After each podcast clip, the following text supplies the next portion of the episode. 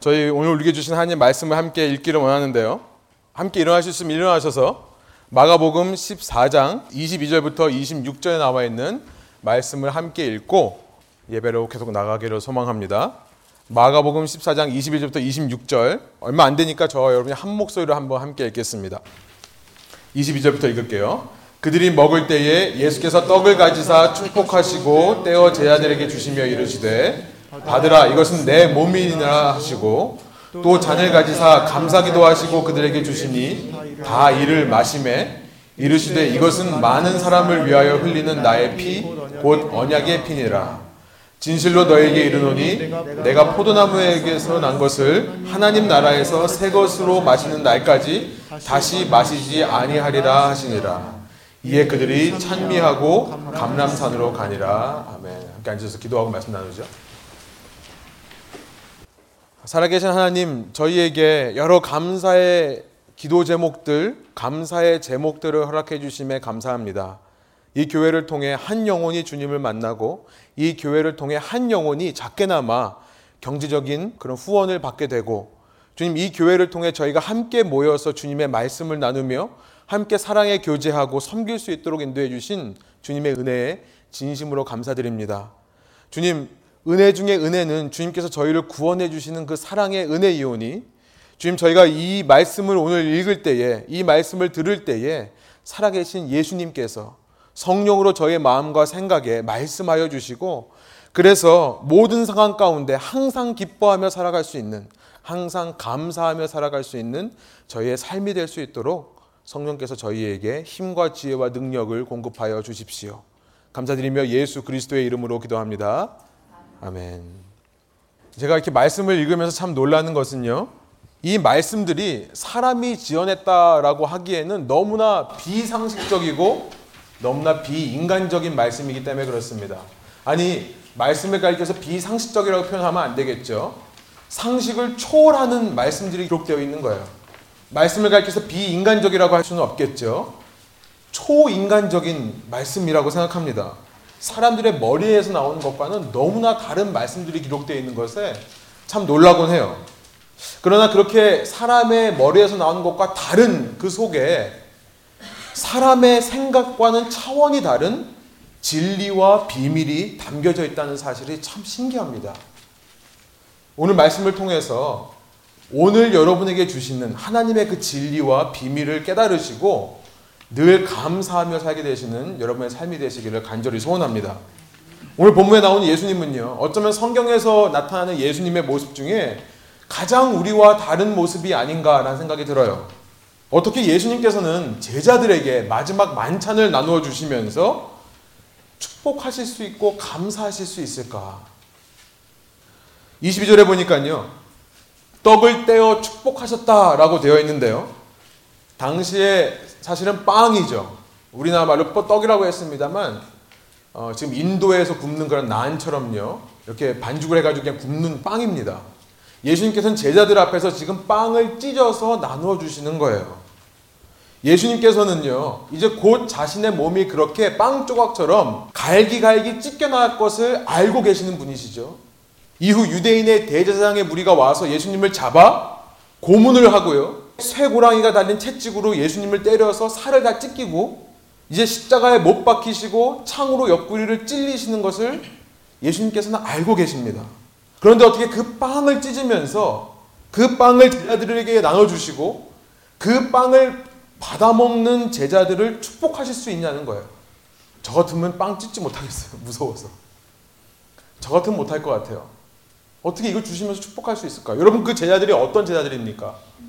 이제 좀 있으면 곧 자신을 배반하고 도망갈 제자들이에요. 그들에게 내 살을 찢어주면서 이 살을 받아 먹는 자마다 영생할 수 있다.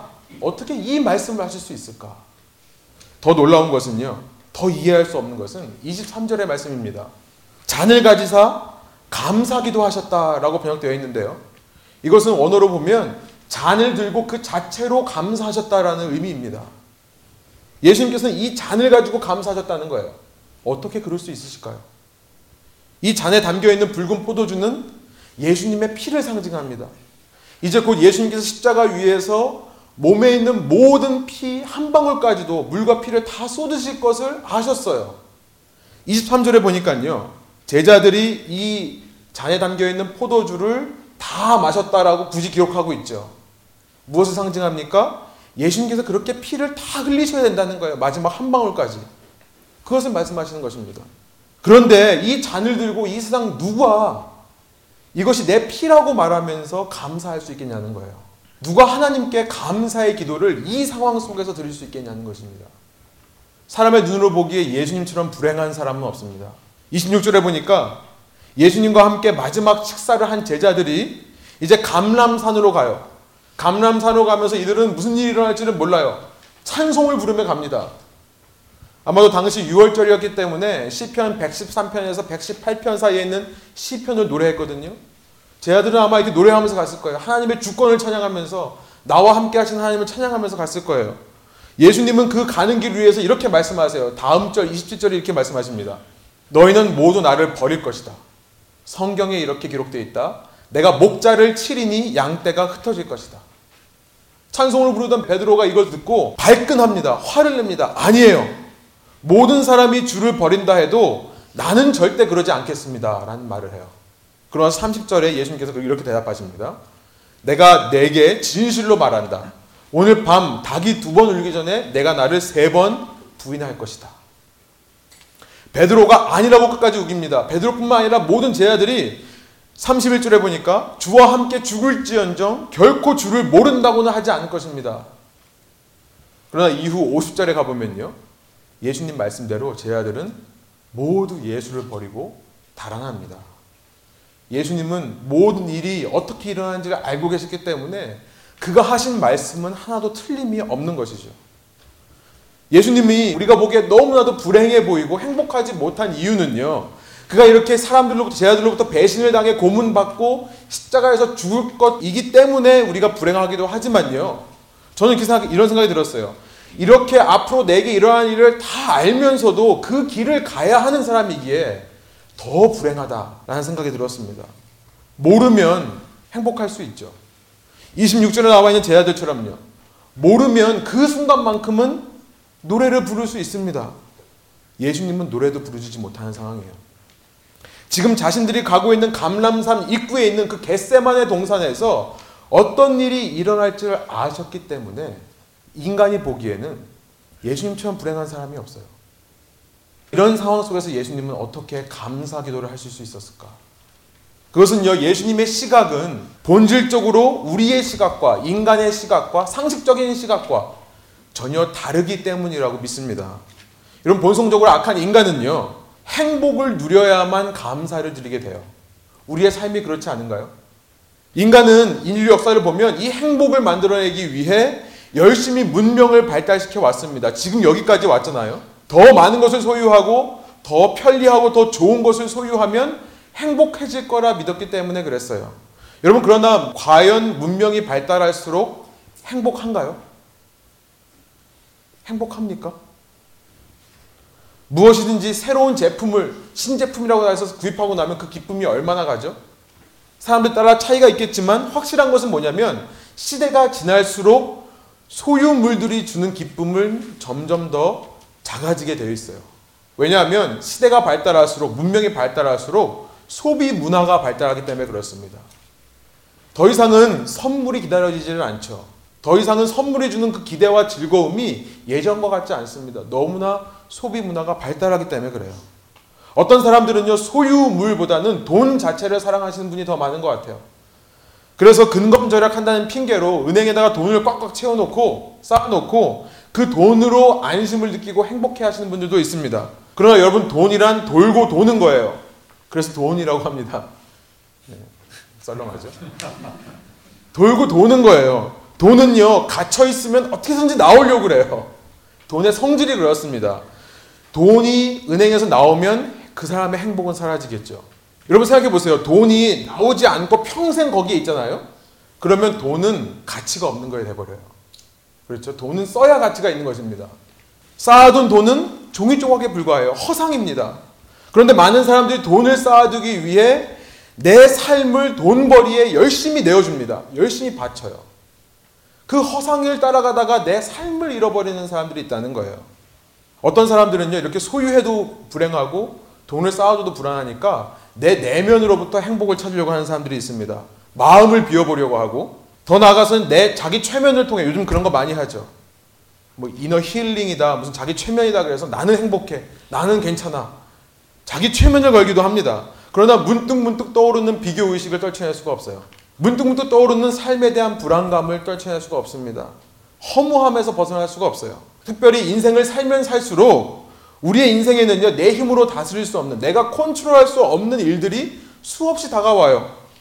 사랑하는 사람이 갑자기 병원에 실려가서 입원을 한다든지, 사랑하는 사람이 죽는다든지, 내 건강이 갑자기 사라진다든지, 자연재해가 일어나다든지, 내가 감당할 수 없는, 아까 승지가 나와준 것처럼 예상하지 않았던 어려운 일들이 나를 힘들게 한다든지, 여러분, 살면 살수록 내 삶에는 내가 컨트롤할 수 없는 불안한 요소들이 존재하고 있다는 것을 알게 되는 것이 철이 든다라고 하는 것입니다. 인생은 정말 행복하지 않을 수많은 이유들로 꽉꽉 차 있는 것 같아요. 제가 지금 소유하지 말라는 말씀 드리는 것이 아닙니다.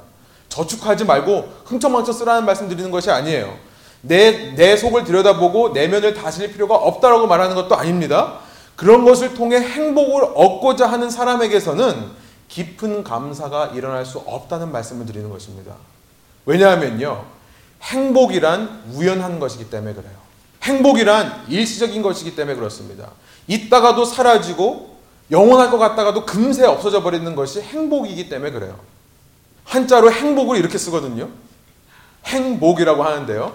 이 행자가 원래는 이런 모양이었다 그래요. 그래서 이거를 파자를 하면요. 위에 이게 요자입니다. 저도 이번에 한자 공부 새로 공부했는데요. 요자예요. 그 밑에는 아시죠? 역자, 거스를 역자입니다. 이 요자라는 것은 죽는다는 의미가 있고 특별히 일찍 죽는다, 명보다 더 빨리 죽는다는 의미가 있어요. 이 사람 큰 대자가 사람의 모습이거든요. 근데 사람 정면에 지금 어딜 치는 거예요? 머리를 치는 거죠. 예, 그래서 죽어야 될 나이가 아닌데 갑자기 죽을 때 요절한다라고 하죠. 그런 얘기입니다. 이 행이라는 것이 무슨 뜻이냐면 죽음을 거스르는 거예요. 내가 죽, 죽을 수 있는 타이밍에 그것을 비껴가는 것이 행입니다. 그래서 행이라는 뜻이 뭐냐면 운이라는 뜻이에요. 행운이라고 그러죠. 요행을 바란다라고 하죠. 뭐 한국말 잘 모르시니 예, 예, 그런 의미가 있죠. 영어로 보면요. 이 happ이라는 말이 happy라고 하는데요.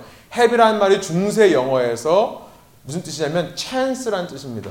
운, luck이라는 뜻이에요. 실제로 happy라는 말이 그런 말입니다. happy라는 것은 그래서 운 좋은 사람이라는 뜻이에요. 인간이 행복을 구한다는 말 자체가 뭐냐면 내 삶을 우연에 맡긴다는 얘기예요. 내 삶을 일시적인 것에 맡긴다는 의미가 되는 것입니다. 여러분 그렇게 우연에 내 삶을 맡기다 보니까요. 인생의 감사가 사라져요. 어쩌다가 좋은 사람 만나고 어쩌다가 좋은 직장에 들어가고 어쩌다가 시험 잘 보고 어쩌다가 성공하면 기쁜데요. 그러지 않을 경우에는 그것이 사라질 경우에는 좋은 사람 만난 줄 알았는데 알고 보니까 아니었을 경우에는 감사가 사라져 버리는 거죠. 일시적인 운에 내 삶을 맡기다 보니까요. 있으면 감사하지만 없으면 불평하는 것입니다. 세상 모든 일이 운에 의해서 결정된다고 생각하기 때문에요. 어떤 사람이 나보다 성공하면요. 어, 쟤는 저렇게 운 좋은데 나는 이렇게 운이 없어. 불평하는 거죠. 모든 것이 운에 의해서 결정된다고 생각하기 때문에 나보다 건강한 사람을 보면 나보다 잘난 사람이 있으면 감사가 사라지는 것입니다. 나를 따르던 제자들이 도망가면 감사가 사라지는 것이고 내가 실패하면 감사가 사라지는 거예요. 모든 게 다 운에 의해 일어나기 때문에 그렇습니다. 여러분 그러나 예수님의 시각은 행운, 행복을 바라보는 시각이 아니라는 거예요. 이렇게 행복을 추구하는 인간의 시각과는 전혀 다른 것입니다. 저는 이런 말을 해봤어요. 예수님의 세계관에는 행복이라는 단어가 없다는 거예요. 예수님의 세계관에는 행복이라는 개념이 없으십니다. 무슨 말이냐면 예수님께는 이 땅에서 일어나는 모든 일이 우연이 아니라는 말씀이에요. 그의 인생은 있다가 사라지는 일시적인 우연한 행운으로 결정되는 것이 아니라 세상을 창조하신 하나님의 주권적인 섭리, 그 치밀한 계획 속에 한치의 오차도 없이 세상을 경영해 가시는 하나님의 섭리 속에서 그의 삶이 이루어진다는 것을 예수님은 아셨다는 거예요.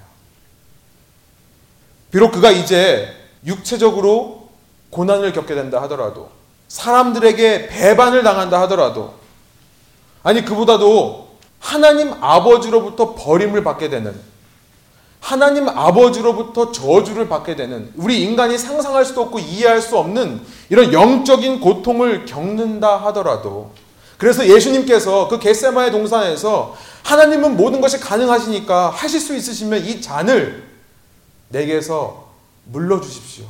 라고 기도를 할 정도로 부르짖게 될 것이지만 그렇게 인간이 보기에는 불행한 죽음을 맞이하게 될 것이지만요. 예수님께서는 말씀하실 수 있는 거예요. 그러나 내 뜻대로 하지 마시고 아버지 뜻대로 하십시오.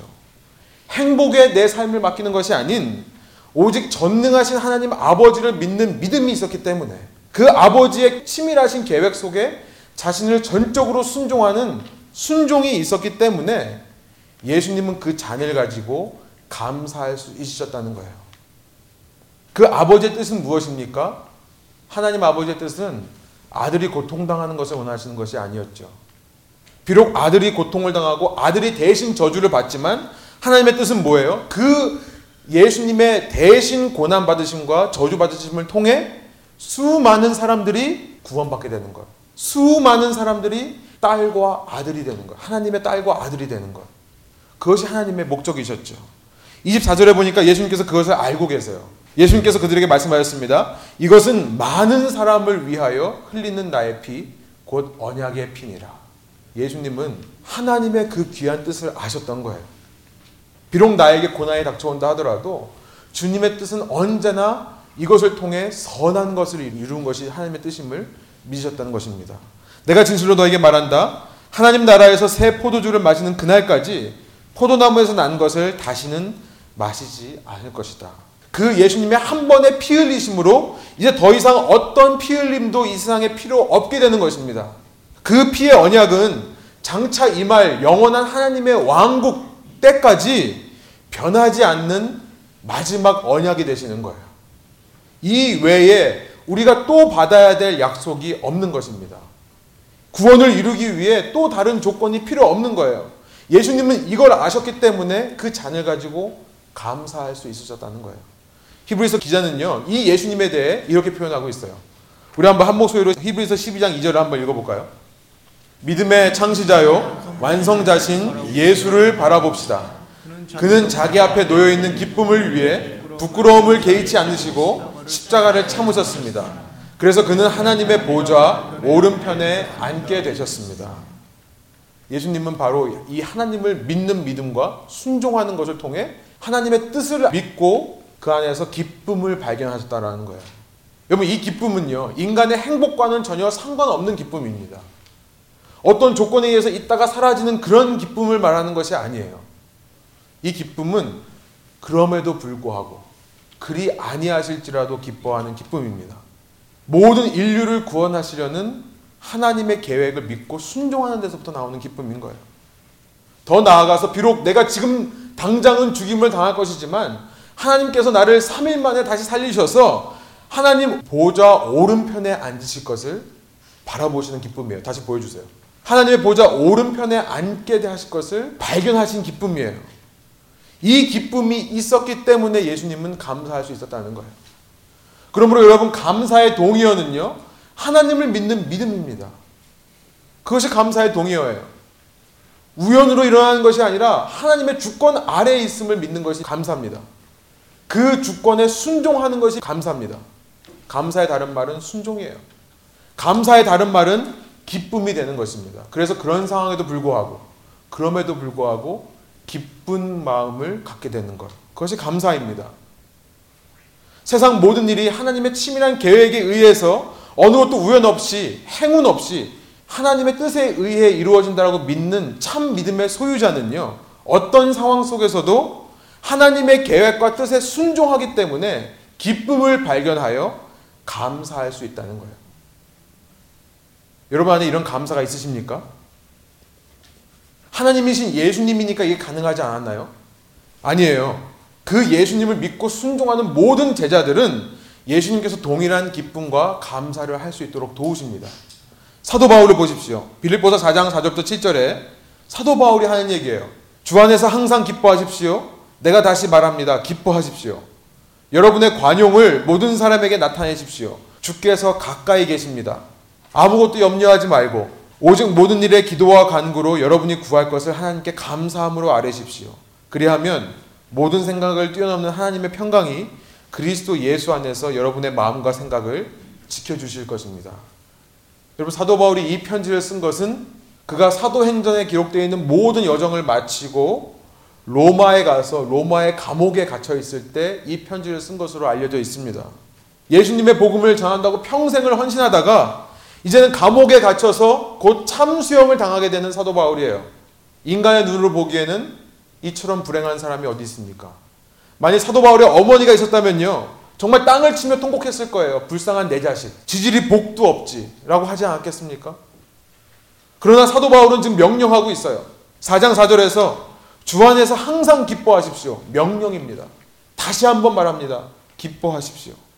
여러분, 이 말씀을 들었을 빌립보 사람들이 얼마나 깊은 감격에 젖었을까요? 사도 바울이 빌립보를 찾은 것은 2차 전도 여행 중에 터키를 지나다가 마게도니아의 환상을 보고 처음으로 지금 현재 그리스 지역인 마게도니아로 넘어갑니다. 그 지역에서 처음으로 찾은 곳이 빌립보예요. 빌립보에서 복음을 전했을 때 사람들이 사도 바울과 신라를 감옥에 가두는 일이 일어나죠. 빌립보 감옥 안에서도 사도 바울은 감사의 찬양을 했었어요. 그랬더니 어떤 일이 일어났죠? 예, 감옥이 흔들리, 흔들려서 감옥 문이 열리는 일이 일어났습니다. 여러분 그랬던 그가 이제는 로마의 감옥에서 빌립보의 형제들에게 이 말을 하는 거예요. 항상 기뻐해라. 내가 그랬듯이 항상 기뻐해라. 아무것도 염려하지 말라라고 말하고 있습니다. 6절에 보니까요. 아무것도 염려하지 마라. 아니 어떻게 염려를 안 할 수가 있나요? 인간이면 염려하는 거 당연한 거 아닙니까? 아 내가 도대체 어떤 삶을 사는지는 아시는 거예요. 먹고 사는 게 얼마나 힘든지 아시는 거예요. 여러분 그러나 감옥에 갇힌 사도 바울이 말씀하는 거예요. 아무것도 염려하지 마라. 그 감옥에 갇혀 있는 사도 바울을 통해 성령 하나님께서 우리에게 말씀하시는 거죠. 아무것도 염려하지 말라는 거예요. 왜요? 너의 삶에 일어나는 모든 것은 행이 아니란다. 운이 아니란다. 그 말씀을 하시는 것입니다. 내가 하나님이다라고 말씀을 하시는 거예요. 내가 이 땅을 창조한 하나님이고 내가 너를 지은 하나님이라고 말씀하시는 거예요. 그렇기 때문에 아무것도 염려하지 말고 오직 모든 일에 너희의 구할 것을 기도하고 간구해라. 어떤 마음으로요? 감사하는 마음으로 그 말씀을 하시는 거예요. 감사를 절대 잊지 말라라고 말씀하십니다. 그러면 세상에 있는 모든 지혜보다 뛰어난 하나님의 지혜가 너의 마음 속에 평안을 주실 것이다. 비록 세상 사람들은 그의 뜻과 계획을 알지 못해서 불안해하고 불평하고 흔들리고 있지만 그러나 너를 향한 하나님의 선하시고 온전하신 계획 네가 지금은 알지 못하더라도 하나님께서 그 마음을 너에게 주셔서 평안하게 하셔서 너의 마음과 생각을 지켜 주실 것이다. 여러분, 우리가 이 말씀 앞에서 어떻게 감사하지 않을 수 있겠습니까? 오늘 승지의 고백, 바로 그 고백이 아닌가요? 내게 어려움을 주셨는데 예수 그리스도를 붙잡고 나서 보니까 그 모든 것이 하나님께서 나에게 좀 더 가까이 오라고 말씀하시는 기회라는 것을 깨닫게 되는 거죠. 여러분, 이것이 우리의 감사의 핵심이에요. 5절에 나와 있습니다. 우리가 감사할 수 있는 근거가 무엇입니까? 주님께서 함께 계시기 때문에 그래요. 어떻게 사도 바울이 감옥에서 감사할 수 있었습니까? 주님께서 그와 그 어느 때보다 함께 하시기 때문에 그렇습니다. 사도 바울은 그 감옥에서 느낀 것입니다.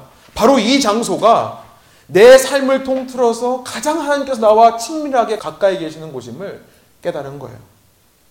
그는 비록 로마에 의해서 죽임을 당하지만 죽음을 넘어 역사하시는 하나님께서 그의 그 믿음의 고백을 2000년이 지난 오늘 우리에게까지 알려주시고 그의 고백을 통해 말씀해 주실 것을 그는 알았던 것입니다. 예수님께서 잔을 가지시고 감사하신 것도 마찬가지였어요. 하나님을 믿고 신뢰하고 그분께 순종했기 때문에 그럼에도 불구하고 그 피 흘림 속에서 기쁨을 발견하고 감사하신 거예요. 여러분 오늘은 우리가 감사주일로 드리는 예배입니다. 여러분 이 자리에 나오시면서 지난 한 해 어떤 마음 속에 감사한 마음을 가지고 나오셨습니까? 지난 한 해 동안 내게 자랑거리가 있다라고 하면 무엇이 있겠습니까? 혹은 지난 한 해 나에게 불평의 제목들이 있다. 아, 이 일만은 나에게 없었어야 되는데. 이것 때문에 내가 마음 아파했던 기억이 있으십니까? 여러분 오늘 우리에게 주시는 이 말씀 앞에서 이 모든 자랑과 불평의 제목들이요. 진정한 깊은 감사의 제목들로 승화되기를 소망합니다. 하나님을 믿으십시오. 여러분의 머리털까지 세신 바 되신 하나님을 믿으십시오. 그 어떤 작은 일도 새 한 마리가 떨어지는 것도 하나님이 허락하지 않으시면 일어날 수 없는 것임을 믿으십시오. 그 믿음으로 인해 현재 여러분이 어떤 상황 속에 계시던 간에 순종하십시오. 주께서 가까이 계시기 때문에 그렇습니다. 여러분과 그 어느 때보다 가까이 계시는 순간이기 때문에 그렇습니다. 순종하십시오. 그럴 때 여러분 기쁨을 발견하시기 바랍니다. 그럼에도 불구하고 그리 아니하실지라도 기쁨을 발견하셔서 이 연말에 이 시즌에 진정한 감사로 주 앞에 나아가시는 저 여러분 되시기를 간절히 축복드립니다. 기도하시겠습니다.